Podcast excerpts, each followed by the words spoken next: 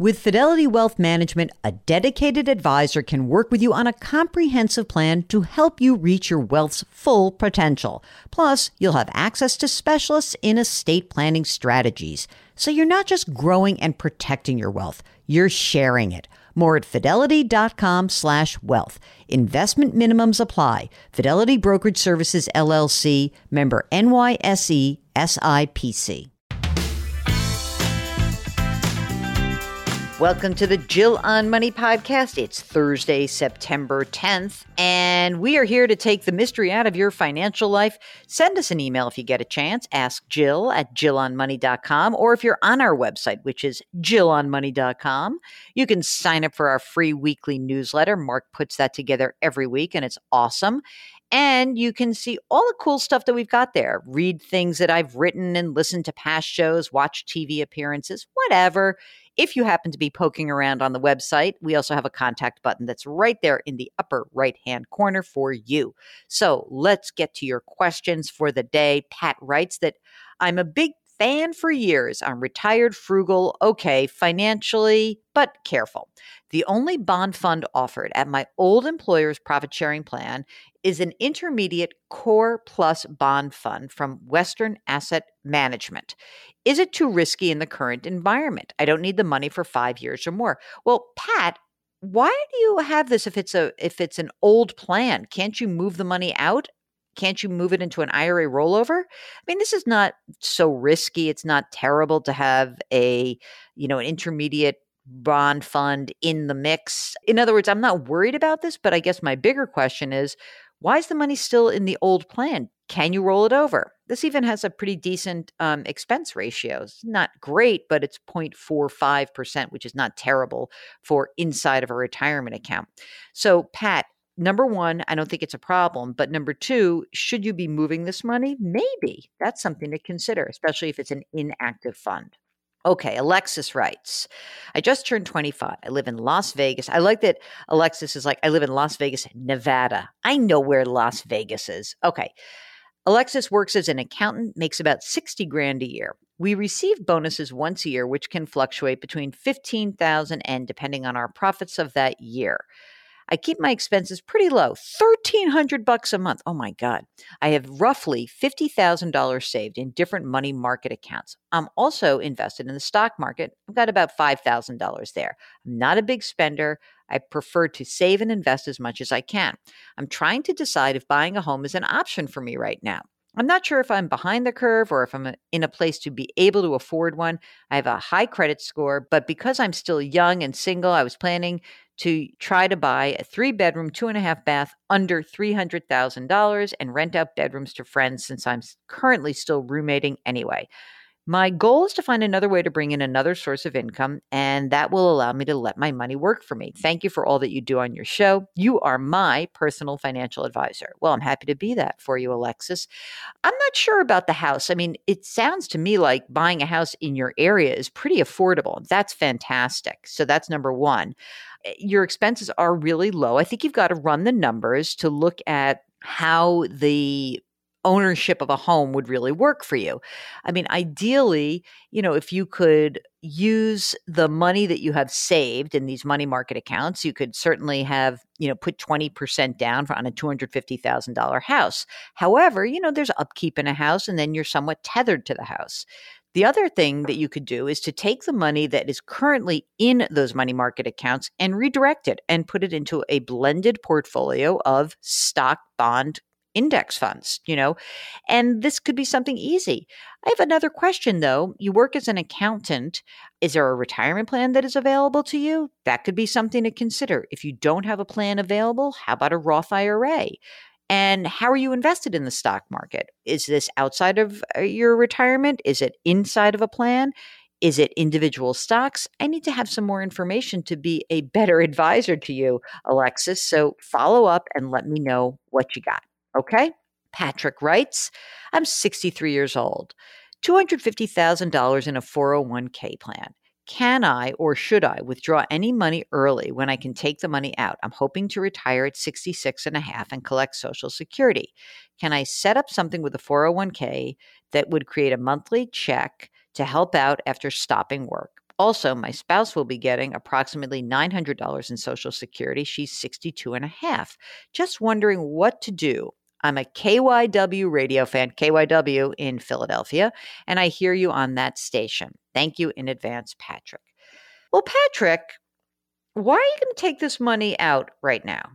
I, I, okay, so no, don't take the money out right now. There's no reason to take it out. Keep putting money away. And yes, try to hold off until your full retirement age, which I imagine is 66 and a half. At that point, you can take the 401k, you can roll it into an IRA rollover, and there is a way for you to certainly create a allocation that will push money into the account and then you can distribute it on an ongoing basis. So yes, you can do this.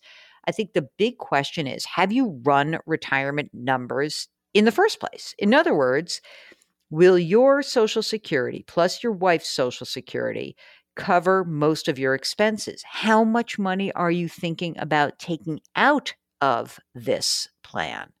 A lot of these questions can help you help guide you as to what your actual allocation and what your game plan should be.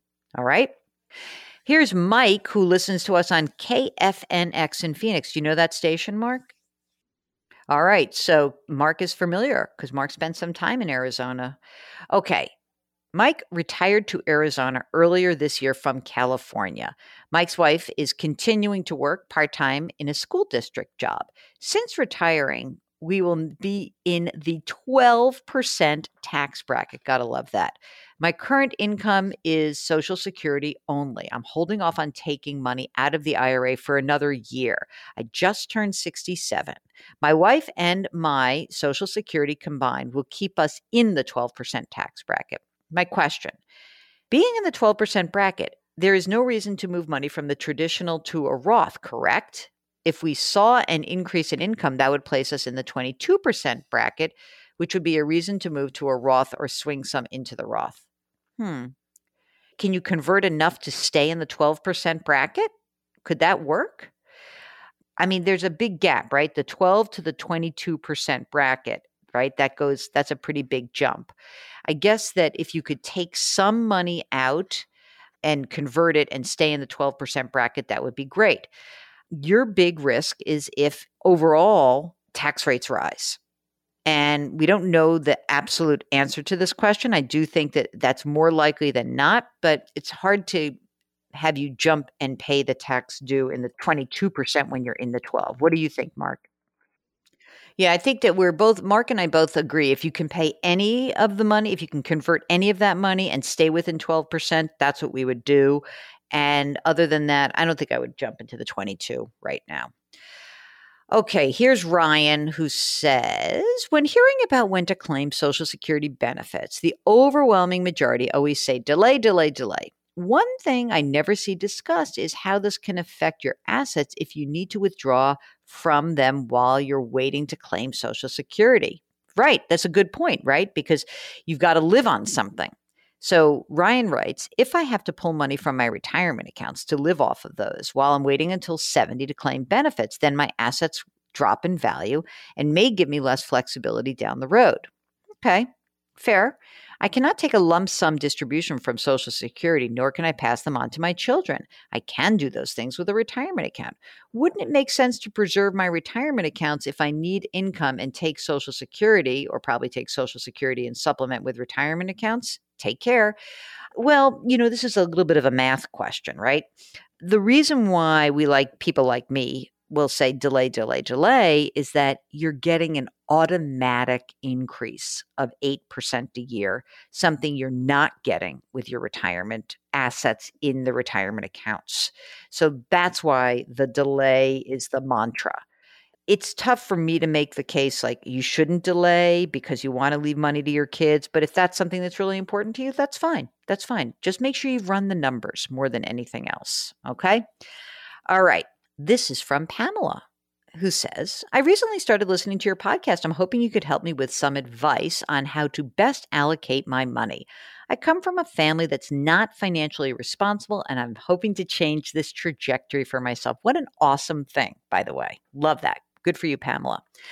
Pamela says, I'm 25 years old, no kids. My salary, $95,000 a year plus $7,500 in company stock.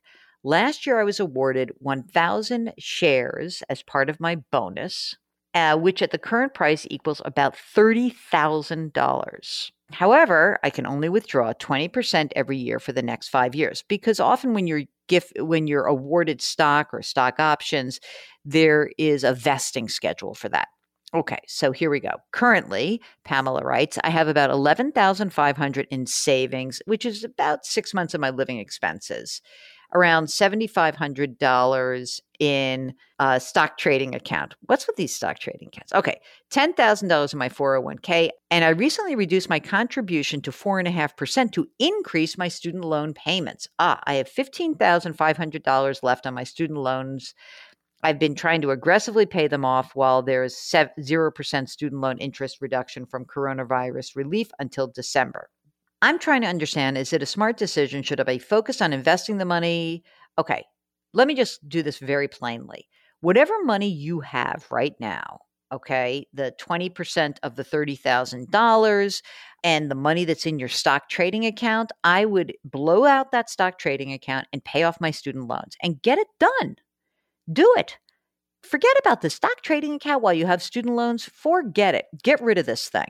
So done. No, you're you're not going to do anything else. It looks to me like if we can get you know 6000 from here you get you can you can basically pay off your student loans from your stock trading account and the 20% of your recent stock award use that money and pay that off then aggressively pay it off and then do something really smart increase your 401k contribution and try to bump it up very dramatically to 10, maybe 15%.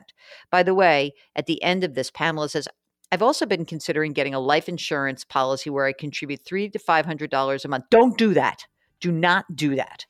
Do not do that. Okay? As much as possible, here's your game plan. Pay off the student loan debt with whatever assets you have and increase your 401k contribution to the max and stop farting around with this. Try to do that, okay? That's I, I got to kick you in the pants a little bit sometimes, right? Come on, gang. All right. As always, if you have a financial question, just send us an email. Ask Jill at jillonmoney.com. Don't forget, you can send along this podcast to someone you know. We're trying to increase our listenership like crazy. Wash your hands, wear your masks, maintain your physical distancing, and do something nice for somebody today please do that. It'll make you feel good. We'll talk to you tomorrow. Thanks for listening.